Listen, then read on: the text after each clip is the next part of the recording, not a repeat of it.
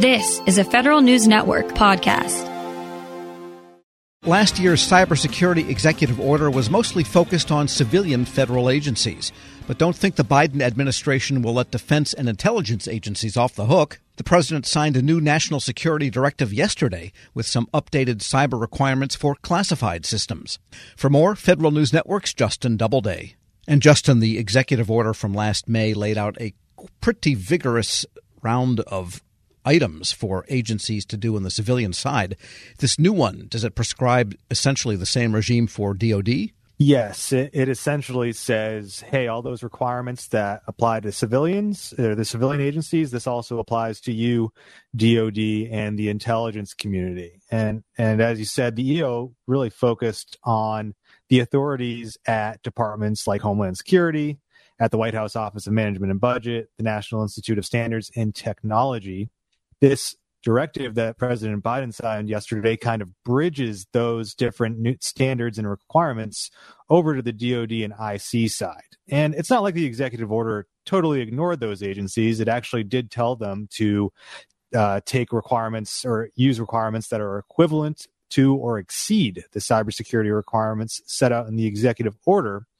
But as this directive shows, it, it seems like the White House felt like they needed to give some specific direction to D O D and the intelligence community. So it tells them to do things like implement multi-factor authentication and encryption for classified systems within one hundred eighty days. It directs them to follow the secure software development practices, things like that, things that are in the executive order. It just tells them to do that as well and sets some tight deadlines for doing those things.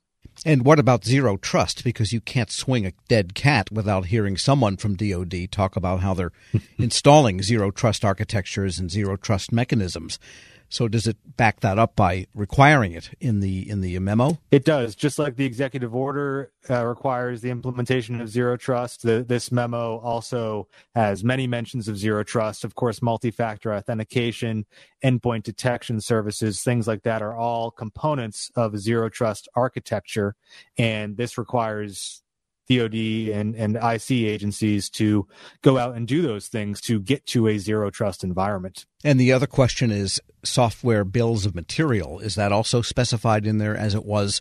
I think to a lot of people's surprise in the last May memo, it's not a new concept, but it hadn't been really something in the government domain talked about that much. Right. Well, well, after after SolarWinds, of course, you know, agencies started uh, needing to pay attention to to the security of their software quite a bit more than maybe they did before.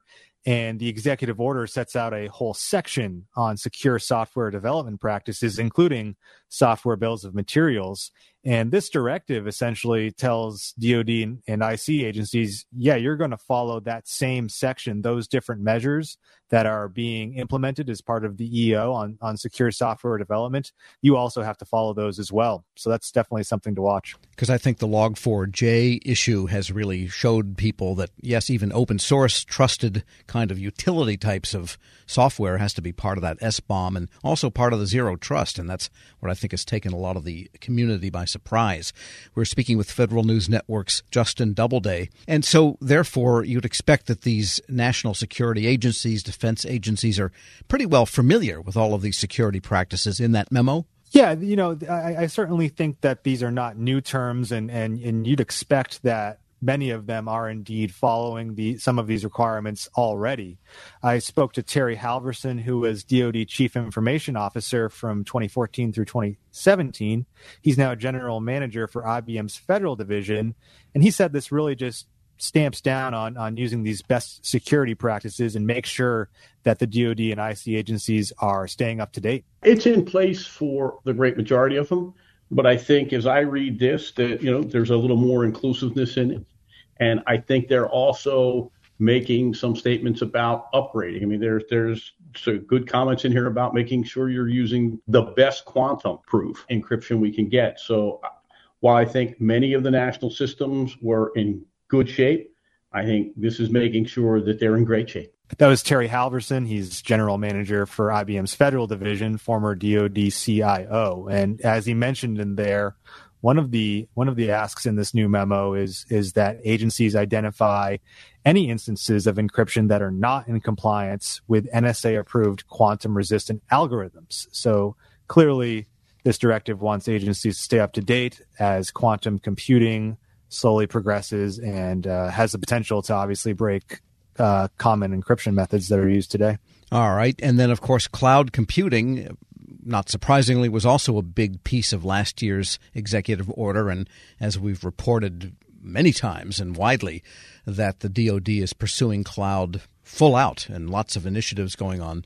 What about the cloud? How? What does that? What kind of mention does it get in the latest Biden executive order here? Memorandum, I should say.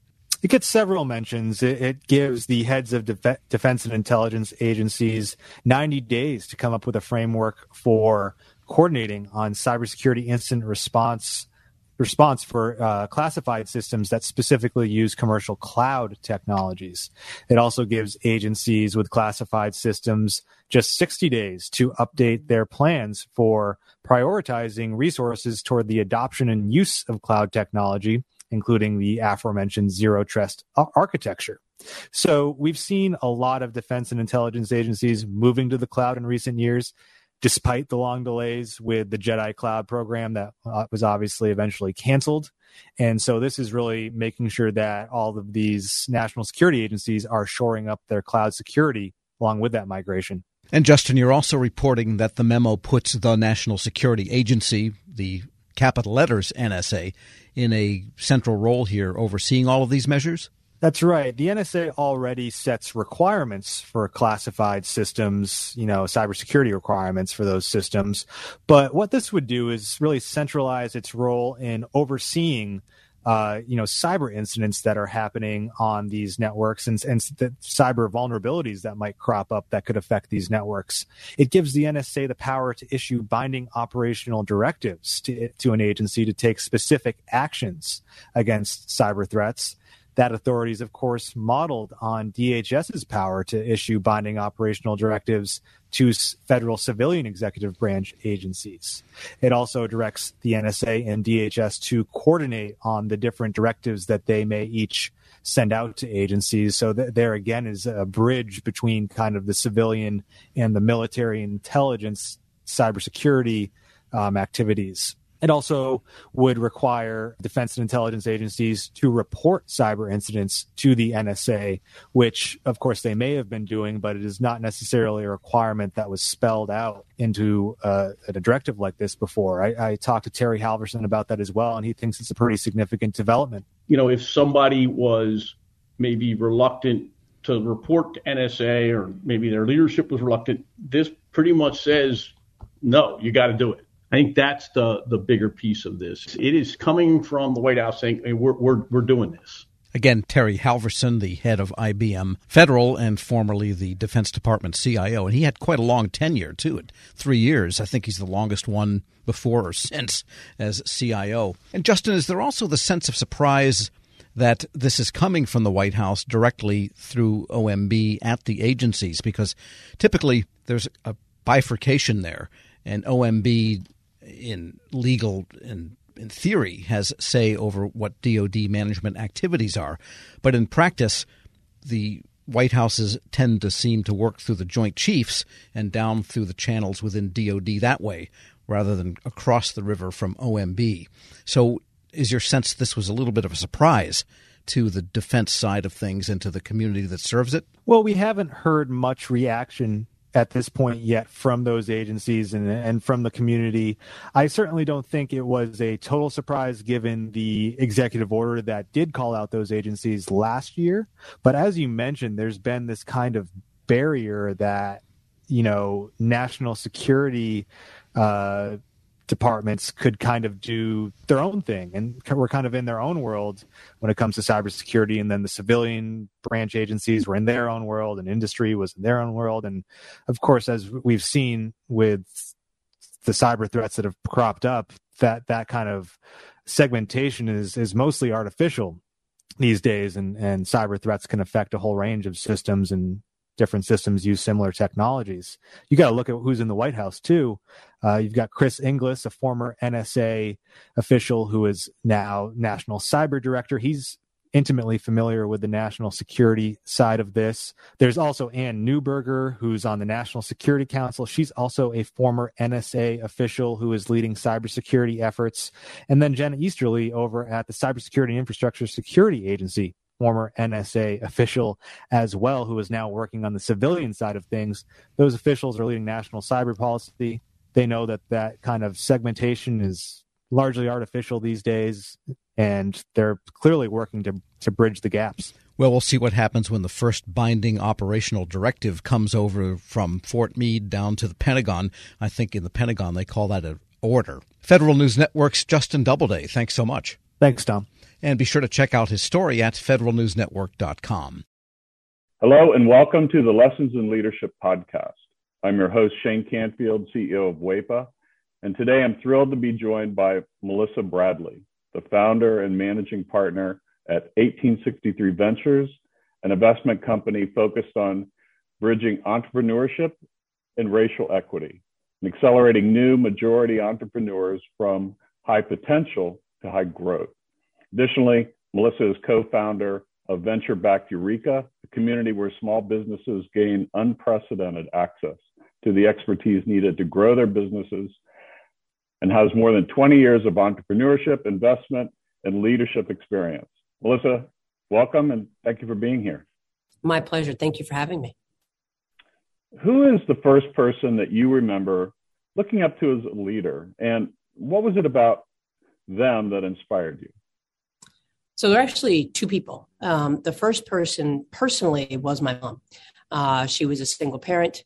And what I realized is that she was the leader of our household, but she was also the leader of our community. Um, she was a staunch advocate for children's rights in public schools, making sure that we got a quality education.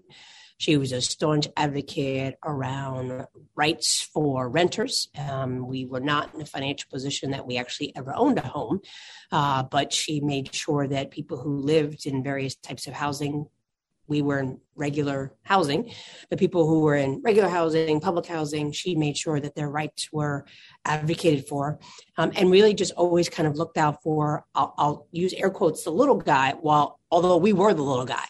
Uh, and then I would say she was a huge advocate of older folks. Um, as part of her job, she worked during the week uh, in a full-time job and then cleaned houses on the weekend, but also took care of elderly folks and a staunch advocate for elderly rights. Um, so that was probably the, the first leader. And then I would say the second leader that really came about professionally was a woman named Crystal, Crystal Gaskins, uh, who actually ran a headhunting temporary firm that I ended up spending about a year at. I quickly realized that was not my calling. But in a world where you are constantly managing the powers that be that want to hire all these people and move people around, and the folks who are sometimes in vulnerable positions and obviously seeking a job, she would always manage to treat everyone with the with the ultimate respect. And part of the business was actually um, managing hotels and getting service workers to show up. And that's a tough job, right? To try to motivate people who barely are getting paid enough under not great conditions. Um, and so she taught me three things. She taught me how to be a motivator, and that recognizing leadership is not mandating, but motivating. She taught me that leadership is not just reporting up, but also reflecting and supporting those who may be underneath you from a hierarchical structure. And she also taught me that leadership was not about money, uh, but it was about producing positive outcomes for whoever your customers were. And if you did that, then obviously the money would come. How would you describe your leadership style, and how has that developed over the years? Mm. I would describe it hashtag work in progress. Um, it, it has evolved over the years, I think, two ways. One, uh, the more people I've been exposed to in leadership positions have certainly helped me pivot and make adjustments. And then certainly as my leadership roles have elevated, and probably as the more people I've been responsible for has elevated. Uh, you know, certainly being managing partner and founder of eighteen sixty-three Ventures, we manage a lot of people. We have actually tripled our staff this year. And so we went from three people to oh, actually twelve people plus and growing. Uh, and we went from a couple hundred members to almost ten thousand members. And that's a big deal. Um, I, so my leadership style has evolved in terms of more people that I have reporting to me. I think it's, I, I focus on autonomy. I focus, I'm, I'm very clear that my role is to help other people be successful. Uh, I do set very clear deadlines. I am try to do a good job of kind of projecting what is the overall mission and vision, what are the K P Is and O K Rs that we need to hit. And then I feel like I need to get out the way. I need not be a micromanager. I need to recognize, particularly since COVID, that people have kids, they have lives, they have ways that they know how they perform best. And so we now have people who work for me all over the world. And as long as we meet our deliverables, I don't need to know that you're sitting in a cubicle or sitting at your computer from nine to five. Um, and that's because I've been at those nine to five jobs where I literally had nothing to do, but I knew I was told I had to be in the office. Uh, and it just seemed like a complete waste of time. And so I'm really laser focused on outcomes and productivity and advancing the vision and mission, and not on what does it look like? Because I think successful work looks different for everyone. And then I would say more externally, as we now have grown to lots of members and we have a social media presence and I talk to people, I'm mindful that the, the probably the most important from an external uh, perspective on my leadership is that I am mindful that I am modeling not just for myself, but particularly for other leaders, and particularly Black women and certainly gay Black women. Uh, you know, there are not a lot of us. Um, you know, you mentioned that I'm a co-founder of Eureka. So I'm fortunate enough to be in the first thirty or so Black women that have been supported through venture capital, which is a sad statistic, but for a different topic. And so I'm mindful that people are always watching me. And I would say that certainly as a Black woman, people are always watching you, not always for the better and cheering you on, but waiting for you to make a mistake and slip up. And so I'm mindful that when I step into a room or I show up somewhere, I'm not just representing Melissa Bradley and my immediate family. I'm representing all of my members and potentially sending a signal effect of what other people are going to expect as Black women. And the final thing I would say that definitely has evolved since now that I'm over fifty uh, is that I feel a much greater freedom to say what's on my mind um, than I did before. And I, and I do that. I probably said what was on my mind before, but in a way that was reflective of my frustration and anger with the system. And now I say it with the expect with the level of calmness and the expectation that it's important that we are honest around what do Black communities experience, and to phrase it in a way not based on anger, but really using data. And so I would say I've consistently been a staunch advocate for Black and Brown communities, but has evolved from being very reactive and saying, well, don't do this and don't do that, to saying, let me explain to you why I think it's important that we take this up, and really letting the facts drive the discussion. Some of that probably comes from the fact that I've worked in two presidential administrations, and we all know that that just goes back and forth and often times based on rhetoric and not fact. And having six kids in a world of social media, I think there's something, the, the art of, of conversation based on facts and data has devolved to uh, opinions and pundits. And, and I think that's a challenge around leadership, because your job is not, in my mind, to convince people, but to inform people and allow them to make decisions for themselves. I, I saw you on a post uh, with a Washington Post um, uh, interview, and it, It, you were amazing, and it, it's interesting to listen to you describe what you just said, because I could see all of that reflected in how you responded there. And um, make one other quick uh, comment about, as a company grows, WEPA is growing as well, and you are so spot on. We have, as as leaders, we have to let go and trust those people that work for us and empower them to do their job, and then let them roll. And that's not always easy. Helping your employees learn new cloud skills helps your business become more agile, more resilient, and more secure. Not helping employees learn new cloud skills causes your business to become less agile, less resilient, less secure, less innovative, less profitable, and, well, ultimately less of a business. Don't become less of a business. Try Pluralsight and get your employees everything they need to learn new cloud skills. Learn more at Pluralsight.com slash vision.